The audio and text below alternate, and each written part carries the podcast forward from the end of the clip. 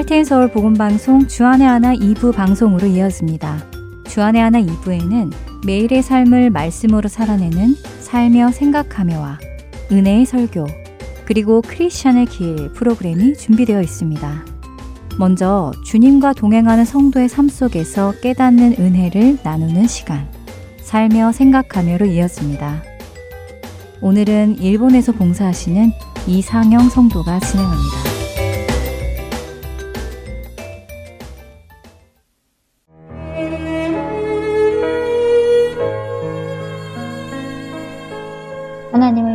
전 저의 삶은 지금과는 많이 달랐습니다. 저는 사람들은 각자가 노력한 만큼 이루고 얻으며 살아간다 생각했기에 제가 가지고 누리는 모든 것들이 저의 노력으로 얻어진 것이라고 믿고 살았습니다. 제가 열심히만 노력하면 더 풍성한 삶을 살 수 있다고 믿었기에 무언가가 부족하거나 필요하다고 느끼면 전 그것을 얻으려 더욱더 노력하고 살았습니다. 그러던 어느 날이었습니다. 저의 직장 상사가 저에게 회복훈련 교육에 참여해보는 것이 어떻겠냐고 물어왔습니다. 제가 당시 공황장애를 겪고 있었기에 그것을 치유하는 데도 도움이 될 것 같고 또 그런 훈련을 받고 나면 후에 다른 사람들이 공황장애로 힘들어할 때 그들도 회복될 수 있도록 도와줄 수 있으니 좋지 않겠냐는 제안을 한 것입니다. 저는 저와 같은 상황에 처한 사람들을 도와줄 수 있다면 참 좋겠다는 생각이 들어 그렇게 해보겠다고 했습니다. 그렇게 해서 2주간의 수업이 시작되었습니다. 그리고 첫날 첫 수업의 제목이 감사였습니다. 감사는 힘든 시간 속에 갇혀있는 이들에게 그 상황을 보는 시선을 바꾸는데 정말 큰 도움이 된다고 말씀하시며 선생님께서는 종이 한 장씩을 참석자들에게 나누어 주셨습니다. 그리고는 나눠준 종이에 오늘 이 순간 감사한 제목을 3개씩만 적어보라고 하셨습니다. 주어진 시간은 5분. 5분이라는 시간이 길다면 길고 짧다면 짧은 시간이지만 감사의 제목 3개를 적는 데는 분명 부족함이 없는 시간처럼 보였습니다. 하지만 어쩐 일인지 금방이라도 적힐 것 같던 감사 제목 3개를 주어진 시간 5분이 다 지나고 그 후에 이어진 휴식 시간 10분이 다 지나갈 때까지도 저는 적을 수 없었습니다. 휴식 시간이 끝나고 참석자들이 각자의 감사 내용을 발표하며 함께 나누는 시간이 되었습니다. 그런데 저는 정작 제 감사 제목은 다 적지도 못했으면서 다른 참석자들의 감사 내용을 비웃고 있는 게 아니겠습니까? 이유인 즉슨 그들의 감사 제목들이 저에게는 너무도 평범하고 시시하게 들렸기 때문이었습니다. 오늘 아침을 먹을 수 있어서 감사합니다. 이 수업을 들을 수 있어 감사합니다. 퇴근하고 돌아가 쉴 수 있는 집이 있어 감사합니다. 이런 감사의 내용을 나누는 그들의 말을 들으며 저는 생각했습니다. 아니, 저렇게 매일 일어나는 평범한 일상이 뭐가 감사하지? 뭔가 중요하고 엄청난 일이 생겨야 감사할 일 아닌가? 이렇게 생각하며 오히려 제가 감사 제목을 적지 못한 것을 정당화하고 있었습니다. 결국 그날 다른 참석자들이 각자의 감사를 다 나누고 수업이 다 끝날 때까지도 전 결국 세 개의 감사 제목을 적지 못했습니다. 맞습니다. 저는 하나님을 만나기 전까지 감사가 무엇인지를 모르는 사람이었습니다. 제가 가지고 있는 모든 것은 제가 노력해서 얻어낸 것이니 당연히 다른 누군가에게 감사를 해야 할 이유나 필요가 없었던 것입니다. 그랬던 제가 주님을 인격적으로 만나고 나서야 감사를 모르고 살았던 예전의 저의 모습이 얼마나 교만한 삶이었는지 조금이나마 깨닫게 되었습니다. 저는 저의 삶의 주권자가 되어 살았던 모든 날들이 참된 회개가 필요했던 나날이었음을 깨닫게 되었습니다. 그래서 하나님께 기도를 했습니다. 하나님, 이렇게 교만한 제가, 감사도 모르는 제가 그리스도인인 것이 너무 부끄럽습니다. 저를 좀 변화시켜 주세요. 제 입술에서, 제 마음에서 진정으로 예수 그리스도로 인해서 감사의 고백과 찬양이 흘러나오게 해주세요. 그렇게 기도했을 때 하나님께서는 그리스도인이라면 한 번쯤 들어봤을 데살로니가 전서 5장 18절의 말씀을 보게 하셨습니다. 범사에 감사하라. 이것이 그리스도 예수 안에서 너희를 향하신 하나님의 뜻이니라. 그 말씀을 읽고 난 후 하나님을 알아가면 알아갈수록 범사에 감사하는 일이 말과 생각처럼 쉬운 것이 아님을 알게 되었습니다. 매 순간 감사하는 마음보다 더 먼저 올라오는 화를 참아내야 하고 습관처럼 나오는 불평과 불만을 이겨내야 하고 내 삶이 내 뜻대로 되지 않아 힘이 들거나 시험이 들어 지칠 때에도 순종하며 그 어려움들을 기쁨으로 받아들일 수 있을 때에서야 비로소 예수 그리스도 안에서 범사에 감사하는 것이 가능한 것임을 경험하고 깨달았기 때문입니다. 주님이 이러한 경험을 통해 제 믿음의 눈을 열어주시고 마음의 문을 열어주신 후에야 저는 오래전 그 참석자들이 나누었던 감사의 제목들이 그 당시 저에겐 너무 평범하고 일상적이어서 유치하게만 느껴졌던 그 감사의 제목들이 얼마나 큰 믿음의 고백이었는지를 알게 되었습니다. 그 참가자들의 감사는 그들의 삶의 통치자가 하나님임을 인정하였기에 모든 것을 주관하시는 하나님의 통치에 감사하여 했던 진정한 범사에 감사하는 믿음의 고백이었음을 깨닫게 되었습니다. 아직도 배울 것이 많고 감사를 머리로 인식하고 있어야 표현할 수 있는 어린아이 같은 수준의 감사이지만 이토록 연약한 제 입술의 고백과 저의 작은 외침까지도 들으시고 여러 힘든 상황들 가운데서도 감사할 수 있는 믿음과 지혜를 허락해 주신 선하신 주님께 감사드립니다. 그래서 오늘 하루도 주님께 의지하여 범사에 감사하는 법을 배우며 믿음의 길을 걸어 나갑니다.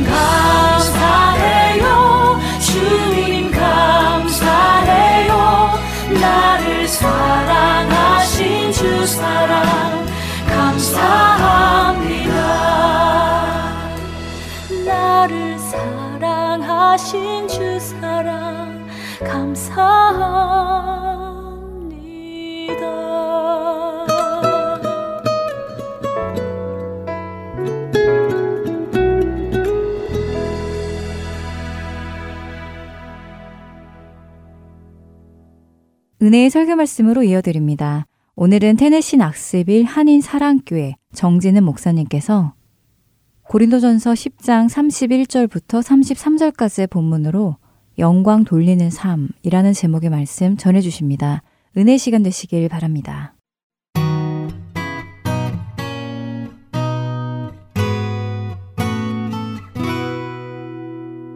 교회를 다니다 보면 가장 많이 듣는 소리 중에 한 가지가 뭐냐면 하나님께 영광 돌립시다. 우리 하나님께 영광 돌리는 삶을 삽시다. 이 말이에요. 많이들 들어보셨죠? 그래서 오늘 31절 이렇게 말씀합니다. 우리 한번 같이 읽어보겠습니다. 함께 읽겠습니다. 시작. 그런즉 너희가 먹든지 마시든지 무엇을 하든지 다 하나님의 영광을 위하여 하라. 아멘. 먹든지 마시든지 다 무엇을 위하여 하라고요? 하나님의 영광을 위해. 그분께 우리가 무엇을 하든지 영광 돌리는 삶을 살라는 거예요. 그게 예수 그리스도를 믿는 사람의 존재 목적이라는 겁니다. 그래서 우리가 우리 신앙의 표본이라고 여기는 것이 하나 있는데 그게 웨스트민스터 신앙 고백 소요리 문답이에요. 근데 그 소요리 문답 첫 번째 문항에 이렇게 질문하고 이렇게 대답합니다. 한번 봐보세요. 사람의 제일 되는 목적이 무엇인가? 라고 질문하고요. 그 대답을 이렇게 하는데 사람의 제일 되는 목적은 이 부분을 같이 읽겠습니다. 시작. 사람의 제일 되는 목적은 하나님을 영화롭게 하는 것과 영원토록 그를 즐거워하는 것이다. 여러분 이것이 사람의 제일 되는 목적이래요. 그리고 믿는 우리의 제일 목적이래요. 하나님을 영화롭게 하는 것, glorify God, 그분에게 영광 돌리는 것, 그리고 그분을 enjoy, 그분을 기뻐하는 것. 사랑하는 여러분, 여러분들이 하나님의 영광을 돌리는 귀한 주님의 백성이 되길 예수님의 이름으로 축복합니다. 근데 문제는 이것이 사람의 제일 되는 목적이고 믿는 자의 제일 목적인데 이 영광 돌리는 삶에 대한 많은 오해와 오류에 우리는 빠져서 살아가고 있었다는 거예요. 그게 우리 신앙의 현실이에요.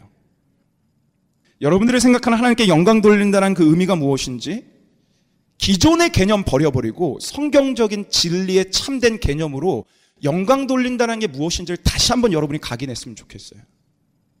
그리고 오늘 저와 함께 계속해서 그걸 알고 계신 분들은 혹시 여러분 가운데 여러분의 삶의 자리에서 그 영광 돌리는 걸 잃어버린 것이 있다면 그 잃어버린 걸 다시 회복하고 오늘부터 다시 한번 참되게 하나님께 영광 돌리는 그런 사람으로 나아가는 귀한 말씀의 여정이 되기를 예수님의 이름으로 간절히 축복합니다. 그래서 오늘은 심도 있게 두 가지 포인트를 다룰 건데요. 첫 번째는 이거예요. 영광 돌린다는 참 뜻이 무엇인가? 두 번째는 영광 돌리는 그런 방법은 무엇인가? 어떻게 하면 하나님께 영광 돌리며 살아갈 수 있을까? 이 두 가지 포인트로 여러분과 함께 말씀을 심도 있게 볼 건데, 먼저 우리가 보편적으로 생각하고 있는 하나님께 영광 돌린다는 그 뜻을 한번 생각해 봤으면 좋겠어요. 여러분, 우리가 보통 영광 이러면 무엇이 떠올라요? 여러분 솔직하게 한번 생각해 보세요. 영광 이러면 뭐가 떠올라요? 우리가 가지고 있는 솔직한 개념을 여러분에게 먼저 말씀드리면 우리가 가지고 있는 영광은 이거예요. 세상을 살아가면서 신분이 상승되고 성공하고 부를 누려서 세상의 부러움을 받고 존경받게 되는 것. 세상에서 내가 좀 이름 좀 떨치는 것. 좋은 학벌, 좋은 직장, 좋은 집과 차와 좋은 환경들을 갖게 되는 것. 그래서 우리가요, 부귀영화라고 얘기해요. 여러분, 부귀영화의 사전의 뜻이 이거예요.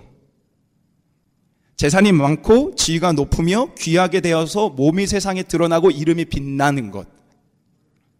하나님께 영광 돌린다는 것을 이 기준을 대입해서 생각합니다.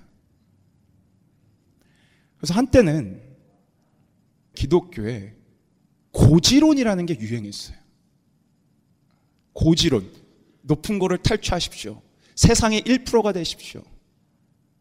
예수의 이름으로 세상의 높은 자리를 차지하십시오.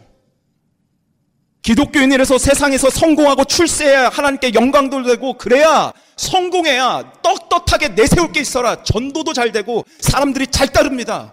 그러니까 성공하십시오.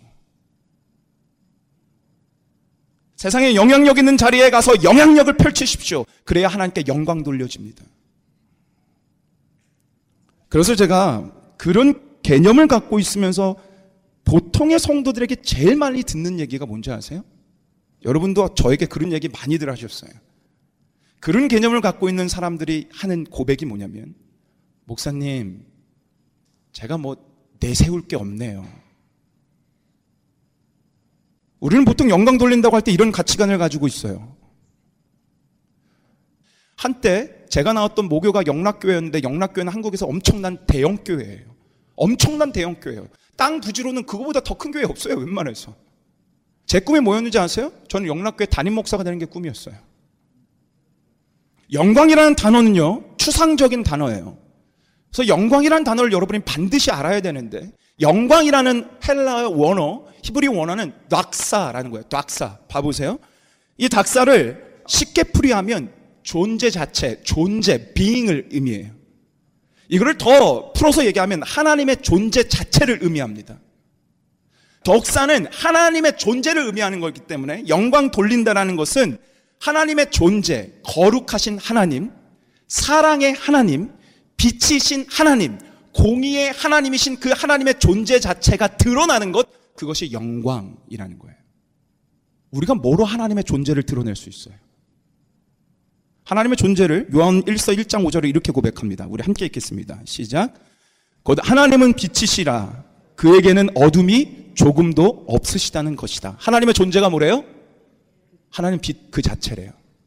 그래서 사도 바울이 예수님을 처음 만나는 장면에 빛이신 예수님이 어떻게 드러나는지 한번 봐보세요. 사도행전 26장 13절 함께 읽습니다. 시작. 왕이여 정오가 되어 길에서 보니 하늘로부터 해보다 더 밝은 빛이 나와 내 동행들을 둘로 비치느니라. 자, 이 장면은 사도 바울이 예수님을 처음 만나는 장면인데 해보다 어떤 빛이에요? 더 밝은 빛이에요. 여러분은 해보다 더 밝은 빛을 본 적이 있어요? 우주에는 태양보다 더 밝은 발광체가 있긴 하대요. 근데 우리는 못 봤어요. 우리가 살아가는 이 세상에서 우리의 한계 속에서 가장 밝은 빛은 태양빛이에요. 인간은 죽었다 깨어나도 태양보다 밝은 빛을 만들 수가 없어요.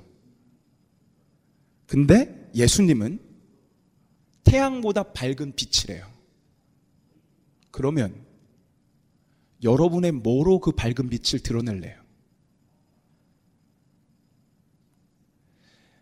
여러분이 이 땅에서 아무리 성공해도 찬란한 그 태양보다 밝은 빛이신 그 빛보다 더 밝게 빛나겠어요?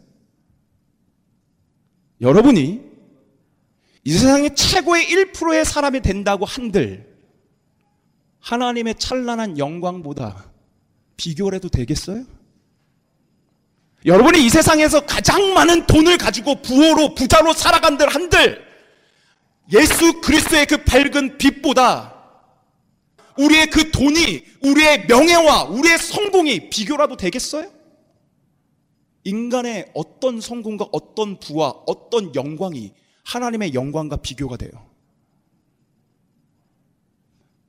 아무리 부자가 많대도 아무리 성공을 해도 우리는 절대로 그런 것들로 하나님의 영광, 하나님의 존재를 드러낼 수 없어요. 그렇다면 우리가 무엇으로 하나님께 영광 돌릴 수 있는가? 그거를 성경은 우리에게 굉장히 친절하게 말씀해 주시는데 특별히 우리 믿음의 주여 예수 그리스도 그분을 통해서 말씀해 주세요. 한번 봐보세요. 요한복음 17장 1절. 자, 여러분 이 말씀을 잘 보셔야 돼요. 우리 함께 이 말씀 읽겠습니다. 시작. 예수께서 이 말씀을 하시고 눈을 들어 하늘을 우러러 이르시되 아버지여 때가 이르러 싸우니 아들을 영화롭게 하사 아들로 아버지를 영화롭게 하게 하옵소서. 자, 요한복음 17장은 예수님이 십자가에 달리시기 바로 전날 밤이에요. 그래서 겟세마는 동산에서 기도하는 그 기도의 장면이에요. 그리고 이제 17장이 끝나자마자 18장에 예수님은 이제 십자가를 지러 골고다그로 이제 가시는 거예요. 자, 그럼 여기서 때가 이르러 싸우니의 이 때는 어떤 때를 의미하는 거예요? 어떤 때죠? 십자가 지실 때 예수님께서 지금 하나님께 영광 돌린다라고 얘기해요. glorify you. 내가 당신께 영광 돌리겠습니다. 근데 뭘 가지고 영광 돌린다는 거예요? 십자가를 지는 걸 가지고 영광 돌린다는 거예요. 우리가 가지고는 영광 부귀영화는 성공, 돈, 명예. 내가 복 받아서 잘 살아가는 거. 근데 오늘 예수님이 우리에게 분명히 말씀해 주시는 개념은 전혀 상반대의 개념, 십자가예요. 이 문구를 잘 봐보세요. 영광이란 하나님의 존재 자체이고 그 하나님이 어떤 분이신지가 드러나는 것이 그것이 영광입니다. 영광이란 하나님의 존재 자체고 그 하나님이 어떤 분이신지가 드러나는 게 영광 그 자체인데 그렇다면 여러분 생각해 보세요. 십자가만큼 우리 주 하나님을 잘 드러내는 것이 있을까요? 없을까요? 로마서 5장 8절은 우리에게 이렇게 말씀합니다. 우리 한번 같이 읽겠습니다. 함께 읽겠습니다. 시작. 우리가 아직 죄인 되었을 때에 그리스도께서 우리를 위하여 죽으심으로 하나님께서 우리에 대한 자기의 사랑을 확증하셨느니라. 하나님의 존재 중에 하나는 하나님은 사랑이라는 거예요. 하나님의 존재는 하나님은 사랑이라는 거예요. 근데 오늘 여기를 보면 예수 그리스도의 십자가를 통해서 무엇을 확증, 확실히 증명해 주셨대요? 우리를 향한 하나님의 사랑을. 그러니까 지금 십자가가 하나님의 존재 자체인 그 사랑인 영광이 될 수 있고요. 예수님께서 지금 그렇게 말씀하는 거예요. 내가 이 십자가를 통해서 하나님 당신, 그 사랑이신 그 하나님의 당신을 glorify you. 그 존재 자체를 그대로 드러나겠습니다. 영광 돌리고 산다는 건 다른 게 아니에요. 내가 내 삶 속에서 예수님처럼 십자가의 삶을 살아갈 때, 그때 비로소 하나님의 존재의 영광이 드러날 수 있다는 거예요. 서두에 생각했던 부귀영화, 뭐가 성공해서 내가 어떤 높은 위치에 가면 하나님께 영광 돌리는 것이 아니라 천만의 말씀요. 그렇지 않아요. 우리 주 예수 그리스도는 이 땅에 오셔서 왕이 되지 않으셨어요. 우리 주 예수 그리스도는 이 땅에 와서 로마 병사와 싸우고 그들을 물리치지 않으셨어요. 우리 주 예수 그리스도는 종이 되셨어요. 자기 목숨을 희생하셨어요. 그리고 골고다에서 아무런 이유 없이 십자가에 달려 돌아가셨어요. 그리고 말씀하세요. 그게 glorify him. 그게 하나님께 영광입니다. 다른 말로 요한복음 17장 4절에 보면 이렇게 말씀하는데 이 말씀을 한번 같이 읽겠습니다. 함께 읽겠습니다. 시작. 나는 아버지께서 나에게 맡겨주신 일을 다하여 세상에서 아버지의 영광을 드러냈습니다. 여러분 이 말씀이 이해가 되세요? 지금 이렇게 말씀하시는 거예요, 예수님이. 하나님이 나에게 주신 그 말씀들을 다 이 땅에서 순종했습니다. 하나님의 말씀을 순종하고 하나님의 말씀을 따랐습니다. 그리고 그것이 하나님께 영광이 됩니다. 라고 말하는 거예요. 성경에 어디에도 여러분의 부와 여러분의 성공이 하나님의 영광이 된다는 얘기 없습니다. 우리의 믿음의 주는 분명하게 말씀합니다. 하나님의 말씀을 따라 살아가는 것이 하나님께 영광 돌리는 삶이라고. 말씀을 따라 십자가의 삶을 살면 여러분의 삶에 반드시 하나님의 영광이 드러납니다. 여러분이 말씀을 따라 세상을 섬기고 사람을 섬기고 사람을 사랑하면 그 모습과 삶을 통해서 하나님의 존재의 영광이 반드시 드러납니다. 그게 성경적인 하나님께 영광 돌리는 삶이에요.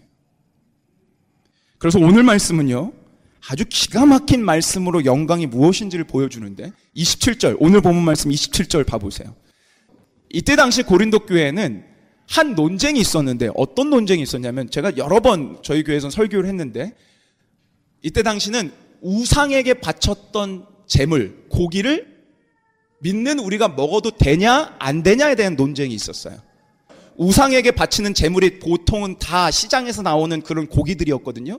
그러면 예수 믿는 사람이 그 가짜신 우상에게 바쳤던 그 고기를 내가 먹는 게 죄가 되냐, 죄가 되지 않냐. 어떤 한편은 죄가 된다라고 싸웠고, 이건 죄가 아니다. 먹는 게 뭐가 죄냐라는 이런 두 논쟁이 있었어요. 그 가운데, 만약에 너희가 불신자, 믿지 않는 집에 갔는데 그 사람이 그 고기를 내었다면, 지금 사도 바울은 뭐라고 얘기하는 거냐면 먹어라. 그 죄 아니다. 먹어라. 근데 28절 봐보세요. 28절은 반대 얘기를 하는 거예요. 뭐라고 얘기하냐면 자, 제가 믿지 않는 사람의 집에 갔어요. 근데 믿지 않는 사람이 이렇게 얘기해요.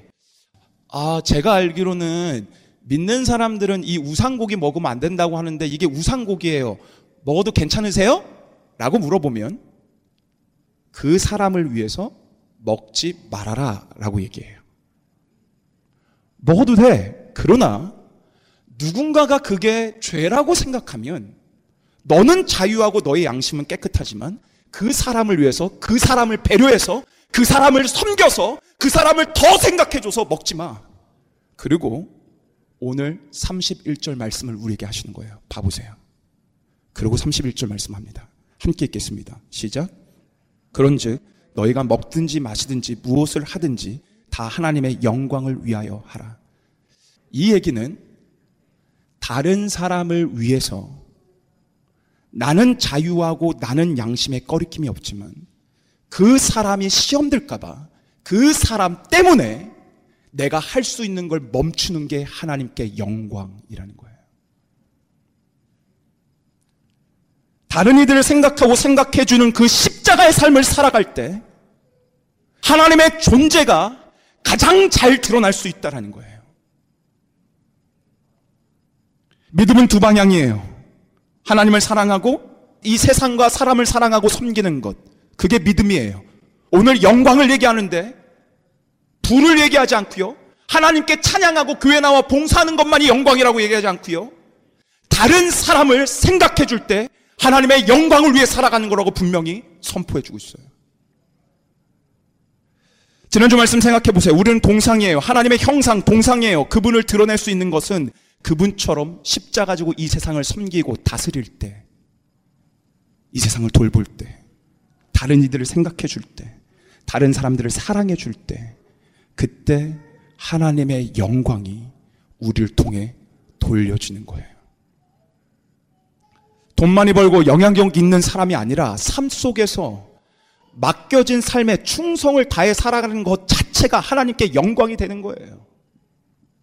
우리에게 맡겨주신 가정을 하나님이 나를 다스리는 것처럼 내 가정을 하나님처럼 다스릴 때 하나님의 영광이 드러나는 거예요. 내 아내를, 내 남편을, 내 자녀를 하나님의 마음으로 사랑할 때 하나님의 영광이 그곳에서 가장 잘 드러나는 거예요. 저는 많은 분들이 영광 무기력증에 빠져 있다라고 생각해요. 제가 서두 얘기했던 것처럼 나는 뭐 하고 있는가? 나는 뭐 할 게 없어요. 많은 분들이 그렇게 얘기해요. 제가 젊은 날에는 결혼도 안 했으니까 교회에서 날고기고 막 리더도 하고 막 열심히 봉사하고 그런데 지금 결혼하니까 아이 키우느라고 아무것도 못하고 목사님 저는 아무것도 못해요. 하나님 앞에 죄송해 죽겠어요. 왜 그게 하나님께 죄송한 거예요? 하나님께 영광 돌리는 삶은 여러분의 가정에 충실하는 거고 하나님의 영광 돌리는 삶은 여러분의 직장에서 충실하는 거고 하나님께 영광 돌리는 삶은 내 자녀를 말씀으로 믿음으로 양육하는 건데 왜 그게 아무것도 아니에요? 그것이 가장 하나님의 말씀에 순종하는 거고 하나님의 십자가를 지는 삶이 그 삶인데 왜 그게 아무것도 아닌 삶이 돼야 되는 거예요? 왜 여러분은 그렇게 자꾸 고백해야 되는 거예요? 우리 청년들 그렇게 얘기해요. 내가 지금 어려서 뭐 할 게 없어요. 왜 할 게 없어요? 여러분의 학교 생활 그 열심히 하는 거. 남자들 피땀 흘려 일하는 게 그게 얼마나 영광인지 아세요? 왜인지 아세요? 창조의 목적 중에 하나가 일하는 거예요. 하나님이 보내주셨다면 그곳이 내 사명지고 성교지고 사역지란 마음으로 열심히 일하면 되는 거예요. 그러면 앉아있는 그 자리가 영광이 드러난 자리가 되는 거예요. 그러다가 예수님 오시면 돼요. 마태복음에 예수님 다시 오실 때 사람들은 맷돌 갈고 있었어요. 빨래 널고 있었어요. 전 여러분의 고백이 달라졌으면 좋겠어요. 제가 아무것도 못하네요. 저는 무기력해요. 저는 정말 아무것도 못해서 영광 돌리지 못해서 죄송해요. 그건 얼마나 하나님의 마음을 찢는 비성경적인 개념인지 아십니까? 하나님의 그 놀라운 창조의 빛이 제일 드러나는 순간이 그 순간이에요. 십자가 지는 것, 말씀 따라 이 세상을 돌보고 다른 일을 섬기는 것, 그것이 하나님께 영광이 되는 것입니다. 무언가 크게 되고 헌금을 많이 드리고 교회 와서 봉사하는 것만이 아니라 나의 오늘의 설거지가 나의 오늘의 밥 한 끼가 나의 오늘의 피땀 흘린 그 노력 하나가 하나님께 영광 돌리는 겁니다. 그래서 오늘 하나님의 말씀은 우리에게 말합니다. 먹든지 마시든지 다 하나님의 영광을 위해라. 다른 일을 사랑해줘라. 세상을 섬겨라. 그게 나에게 glorify him. 영광 돌리는 것이다.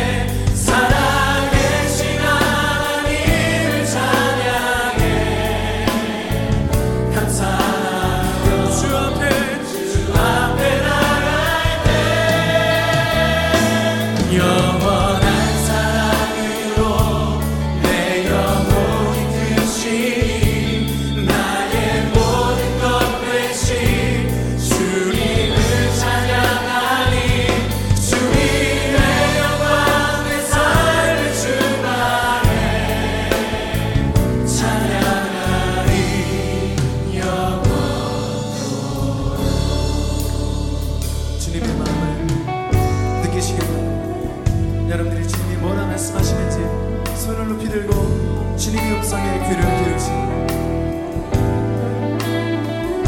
주님의 영광이 온 땅에 가득하니 전능하신 하나님이 우리 안에 오시기를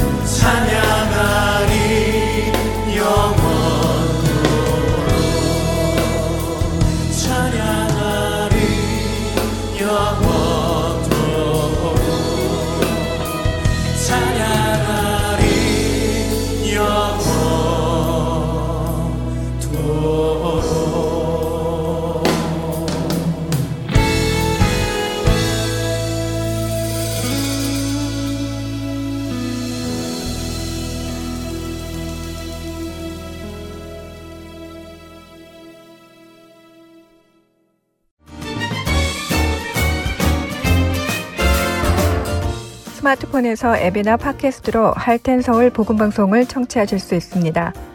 아이폰을 쓰시는 분들은 앱스토어에 가셔서 Heart and Soul이라고 입력하신 후 다운받으실 수 있고요. 안드로이드 폰을 사용하시는 분들은 플레이 스토어에서 같은 방법으로 다운받으시면 되겠습니다. 팟캐스트 사용자들은 검색창에서 Heart and Soul 방송을 검색하신 후 다운받으시면 됩니다. 자녀들을 위한 방송도 따로 구분하여 들으실 수 있도록 되어 있습니다. 팟캐스트에서 할텐 서울 키즈를 검색하시면 자녀들을 위한 방송에 직접 들어가실 수 있습니다. 이제는 CD에서뿐만 아니라 핸드폰으로 운전하며 또 산책하며 방송을 들으실 수 있습니다. 자세한 문의 사항은 사무실 전화번호 602-866-8999로 해주시면 됩니다.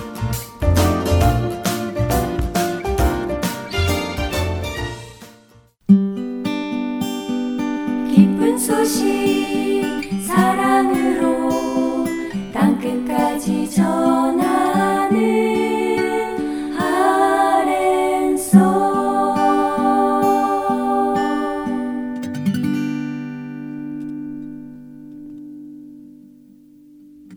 이어서 크리스찬의 길 함께 하시겠습니다.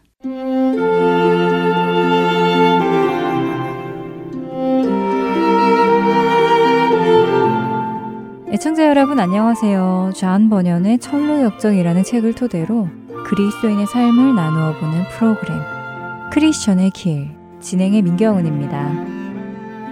믿음 씨와 크리스천 씨는 그동안 좁은 길을 걸어오며 경험하게 된 이야기를 서로 나누며 광야의 길을 지나갑니다.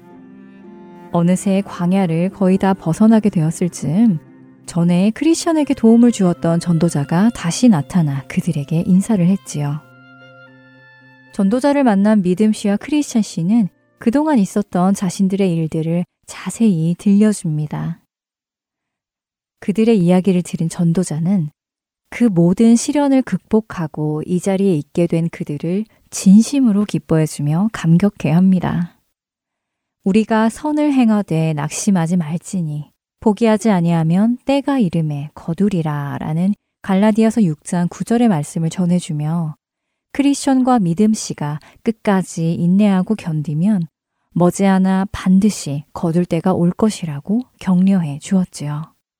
그리고 전도자는 그들에게 면류관에 대해 이야기해 주기 시작합니다. 많은 사람들이 면류관을 얻기 위해 다름질을 계속했고 꽤 멀리까지 간 사람들도 있었지만 여러 가지 이유로 면류관을 빼앗기기도 하기에 단단히 붙들고 걸어가라고 조언을 해줍니다. 또한 세상에 속된 것들에 마음을 두어 쓸데없는 동요가 일어나지 않도록 해야 하고 영혼과 마음을 보살펴 육신의 정욕에 사로잡히지 않도록 하라고 주의를 줍니다. 그리고 지금까지 걸어온 길을 생각해 보아도 알 수 있듯이 앞으로도 많은 환난들이 기다리고 있을 것을 경고해 줍니다. 특히 이제 곧 작은 도시를 만나게 될 텐데 그 도시에 들어가면 사방에서 믿음 씨와 크리스찬 씨를 죽이려 드는 마귀들이 공격해 올 것이라고 하지요. 그리고 그때 두 사람 중 한 명, 혹은 두 사람 모두가 피로써 자신들이 믿고 있는 하늘의 복음을 증거해야만 할 것이라고까지 말해 줍니다. 그러나 죽음을 무릅쓰고 믿음을 지키려는 자에게는 하나님께서 생명의 면류관을 씌워주실 것이며 믿음을 지키고 죽은 그 사람의 영광은 살아서 여행을 계속하는 자의 영광보다 더욱 클 것이라고 말하지요. 그 이유는 믿음을 지키고 죽은 자가 살아있는 자보다 먼저 천국에 도착할 것이고 남은 길을 가는 동안 만나게 되는 여러 가지 고통에서 벗어날 수 있기 때문이라고 설명합니다. 전도자는 믿음 씨와 크리스천에게 지금 들은 이 말을 꼭 명심하고 하나님께 자신들의 영혼을 의탁하라고 권고했지요. 전도자와 헤어진 믿음 씨와 크리스찬 씨는 전도자의 말대로 작은 도시를 만나게 됩니다. 그 작은 도시의 이름은 허영이었습니다. 허영은 영어 vanity로 헛된 것을 의미합니다. 또 허영이라는 한문은 비어 있다 의미의 빌허와 영화로울 영을 사용하여 실상이 없는 외견상의 영예 혹은 필요 이상의 거칠애를 뜻한다고 합니다. 이 허영이라는 도시는 어떤 곳일까요? 좌 번연에 의하면 이 허영이라는 도시에는 물건을 사고 파는 시장이 있는데 약 5천년 전 바알세불과 아블론 그리고 군대 귀신 등의 악마와 그 무리들이 이곳을 통과해야 하는 순례자들을 유혹하기 위해 온갖 종류의 허영을 사고 팔도록 연중 무휴로 365일 장을 열었다고 합니다. 이 허영 시장에는 무엇을 팔고 있었을까요? 집, 토지, 명당 자리, 무형 물자들, 직위, 명예, 승급, 귀족 칭호들, 국가들, 왕국, 욕정, 향락 등등이 거래되고 또한 모든 종류의 쾌락을 위해 매춘부들, 포주들, 아내, 남편, 아이들, 주인, 하인, 생명, 피, 육체, 영혼, 은, 금, 진주를 비롯한 각종 보석 등등 온갖 것들이 다 있었습니다. 게다가 이 시장에는 요술사들, 사기꾼들, 도박꾼들, 바보들, 악한들, 장난꾼들 등 온갖 종류의 쾌락과 악에 젖어 사는 사람들이 술렁거리고 있었고 도둑질, 살인, 간통, 거짓 맹세, 피 묻은 것들 등 무시무시한 것들 역시 언제든지 무료로 구경할 수 있는 곳이었지요. 또 각 나라나 왕국에 관한 특유의 많은 사치품들과 허영을 사고 팔 수 있었는데요. 특히 이 시장에서는 로마의 허영과 상품들이 큰 인기를 차지하고 있었다고 합니다. 허영시장은 이런 곳이었습니다.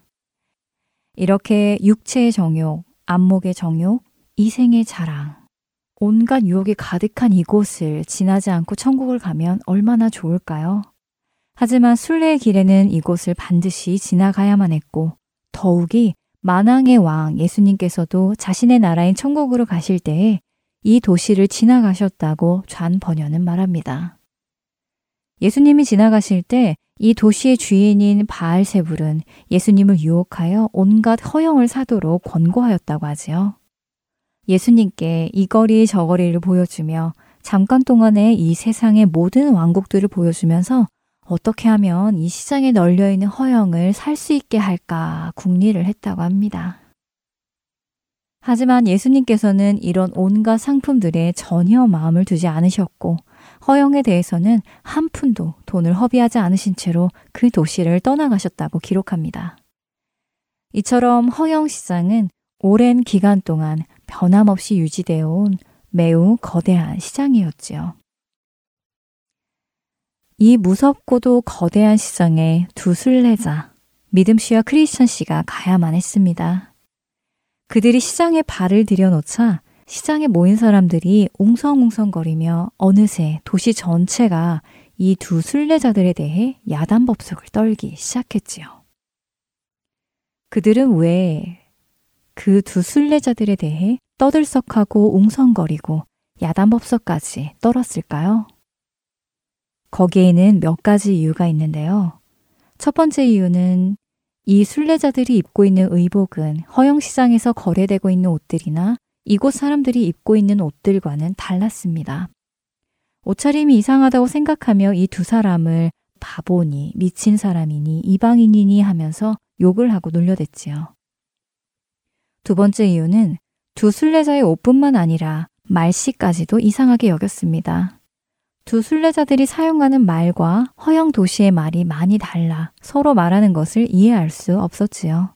더욱이 이 시장 주민들은 두 순례자를 야만인처럼 보고 있었습니다. 또 세 번째로 이들을 불쾌하게 여긴 이유는 이들이 시장에 쌓인 온갖 허영의 물건들을 조금도 거들떠보지 않았기 때문이었습니다. 상인들이 물건을 팔려고 두 순례자들을 부르기라도 하면 이들은 두 손으로 귀를 틀어막고는 내 눈을 돌이켜 허탄한 것을 보지 말게 하소서라며 시편 119편 37절의 말씀을 크게 선포하는 것이었습니다. 또한 그들은 모든 거래와 매매는 모두 하늘나라에 있다는 표시를 하면서 하늘을 우러러 보고는 했지요. 무엇을 사려고 하느냐 하는 상인의 질문에도 우리는 진리를 구하고 있습니다. 라고 대답하여 한층 더 비웃음을 사고 있었습니다. 이렇게 자신들과 다른 믿음씨와 크리스천을 놓고 허영의 도시에 소동이 벌어진 것입니다. 이 소식은 시장 주인에게까지 들리게 되었고 이 두 순례자가 어떻게 이 시장 전체를 소란스럽게 만들었는지 조사하기로 합니다. 결국 신문을 받기 위해 재판장으로 끌려간 그들. 허영이라는 도시는 이 둘에게 유죄를 선고하고는 그들을 심하게 때린 후에 믿음 씨와 크리스천을 쇠사슬과 족쇄로 묶어 시장 여기저기로 끌고 다닙니다. 그러나 이토록 심한 고통 중에도 두 순례자는 자신들에게 쏟아지는 수치와 경멸을 온유함으로 인내로서 받아들이지요. 허영 시장에 등장한 두 순례자들, 믿음 씨와 크리스찬. 그들은 앞서 만난 전도자의 말처럼 고난과 핍박을 경험하게 됩니다. 허영 시장에 들어와 그들과 다른 모습, 다른 말투, 다른 행동을 보인 것만으로도 그들로부터 미움을 사고 핍박을 받았습니다. 세상에서 살고 있는 우리 역시 세상의 방법대로, 세상의 요구대로 하지 않을 경우 특이하다는 취급을 받습니다. 다들 즐기는 할로윈에 코스튬을 입지 않았다고 이상하게 여김을 받기도 하고 모두 마시는 술을 마시지 않는다고 해서 이상하게 여김을 받기도 하지요. 주일마다 교회를 가는 것을 이상하다고 하기도 하고 모두가 아무렇지도 않게 저지르는 잘못이나 불법적인 일들도 하지 않는 모습에 세상은 그리스도인들을 이상한 사람들이라고 봅니다. 더더군다나 그들이 따르는 가치관과 우리의 가치관은 참 많이 다르지요. 모두들 성공을 위해, 더 높은 곳을 위해, 더 많은 것을 위해 달려갈 때에 참된 그리스도인들은 더 낮은 곳으로 섬기는 자리로 가려고 하니 이상하다고 여김을 받을 수밖에 없습니다. 남들이 욕설을 할 때에도 우리는 축복해주고 해를 끼쳐도 복수하지 않는 모습을 보이니 이상한 것입니다. 서로 다른 말을 하는 것과 같지요. 이 두 순례자도 허영시장에서 타협하지 않았습니다. 허영시장 상인들의 기분을 좋게 하려고 타협하지도 않았고, 오히려 진리를 찾고 있다고 소신 있는 발언을 했지요. 그 결과는 무엇이었을까요? 매를 맞고 욕을 당하고 옥에 갇혔습니다. 무릇 그리스도 예수 안에서 경건하게 살고자 하는 자는 박해를 받으리라. 디모데후서 3장 12절의 말씀입니다. 그리고 베드로전서 2장 19절에서 23절의 말씀입니다. 부당하게 고난을 받아도 하나님을 생각함으로 슬픔을 참으면 이는 아름다우나 죄가 있어 매를 맞고 참으면 무슨 칭찬이 있으리요. 그러나 선을 행함으로 고난을 받고 참으면 이는 하나님 앞에 아름다우니라. 이를 위하여 너희가 부르심을 받았으니 그리스도도 너희를 위하여 고난을 받으사 너희에게 본을 끼쳐 그 자취를 따라오게 하려 하셨느니라. 그는 죄를 범하지 아니하시고 그 입에 거짓도 없으시며 욕을 당하시되 맞대어 욕하지 아니하시고 고난을 당하시되 위협하지 아니하시고 오직 공의로 심판하시는 이에게 부탁하시며 두 순례자의 모습이 이 세상에 속하지 않은 우리 그리스도인들의 모습입니다. 주의 이름을 위하여 기꺼이 고난을 받는 자들, 세상에 속하지 않았기에 세상으로부터 미움을 받는 자들, 그것이 천국을 향해 가는 크리스천의 모습입니다. 그 모습으로 살아가는 우리 모두가 되기를 바라며 크리스천의 길 오늘 이 시간 마치겠습니다. 다음 시간에 믿음 씨와 크리스천 씨에게 어떤 일이 있는지 함께 살펴보겠습니다. 안녕히 계세요.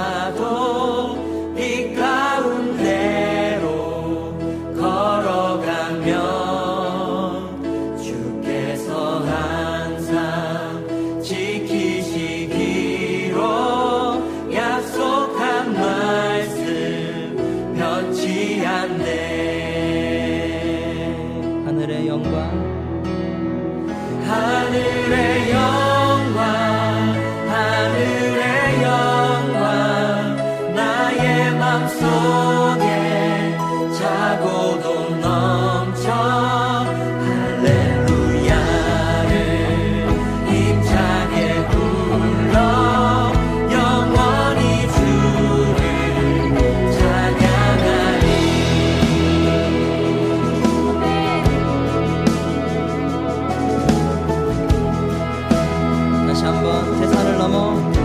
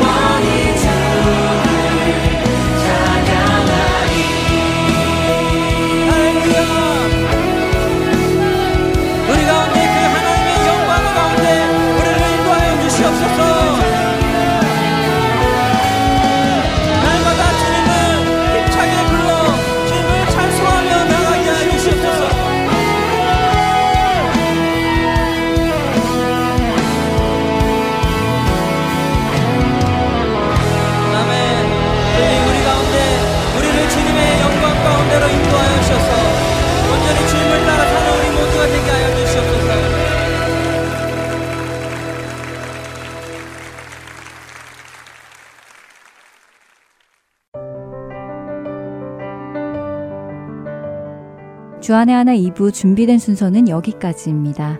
계속해서 주안의 하나 3부로 이어집니다. 주님의 말씀을 더 알아가는 시간 되시길 소망합니다. 저는 다음 시간에 뵙겠습니다. 안녕히 계세요.